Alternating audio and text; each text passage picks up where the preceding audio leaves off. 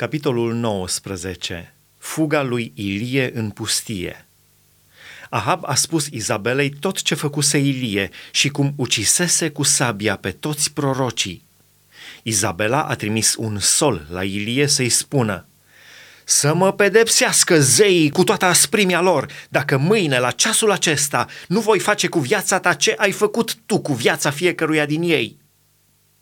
Ilie, când a văzut lucrul acesta, s-a sculat și a plecat ca să-și scape viața. A ajuns la Berșeba, care ține de Iuda, și și-a lăsat slujitorul acolo. El s-a dus în pustie, unde, după un drum de o zi, a șezut sub un ienuper și dorea să moară, zicând, Destul! Acum, Doamne, ia-mi sufletul, căci nu sunt mai bun decât părinții mei!" S-a culcat și a adormit sub un ienuper. Și iată, l-a atins un înger și i-a zis, Scoală-te și mănâncă. El s-a uitat și la căpătâiul lui era o turtă coaptă pe niște pietre încălzite și un ulcior cu apă.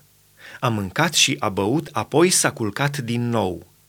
Îngerul Domnului a venit a doua oară, l-a atins și a zis – scoală-te și mănâncă, fiindcă drumul pe care îl ai de făcut este prea lung pentru tine. El s-a sculat, a mâncat și a băut.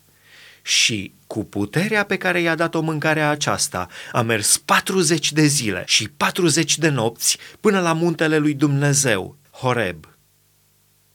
Dumnezeu se arată. Și acolo Ilie a intrat într-o peșteră și a rămas în ea peste noapte – și cuvântul Domnului i-a vorbit astfel. Ce faci tu aici, Ilie? El a răspuns, Am fost plin de râvnă pentru Domnul, Dumnezeul oștirilor, căci copiii lui Israel au părăsit legământul tău, au sfârmat altarele tale și au ucis cu sabia pe prorocii tăi.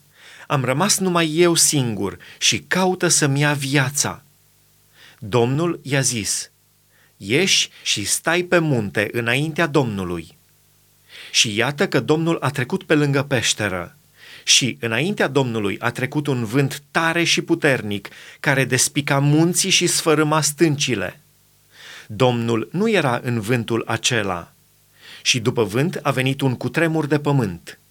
Domnul nu era în cutremurul de pământ. Și după cutremurul de pământ a venit un foc Domnul nu era în focul acela și după foc a venit un susur blând și subțire.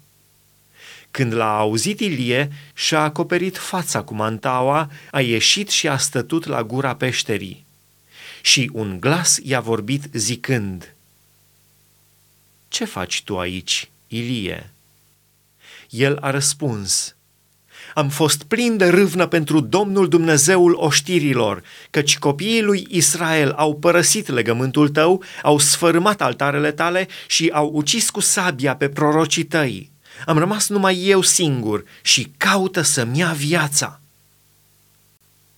Domnul i-a zis, Du-te, întoarce-te pe drumul tău prin pustie până la Damasc și când vei ajunge să ungi pe Hazael ca împărat al Siriei să ungi și pe Jehu, fiul lui Nimși, ca împărat al lui Israel, și să ungi pe Elisei, fiul lui Șafat, din Abel Mehola, ca proroc în locul tău.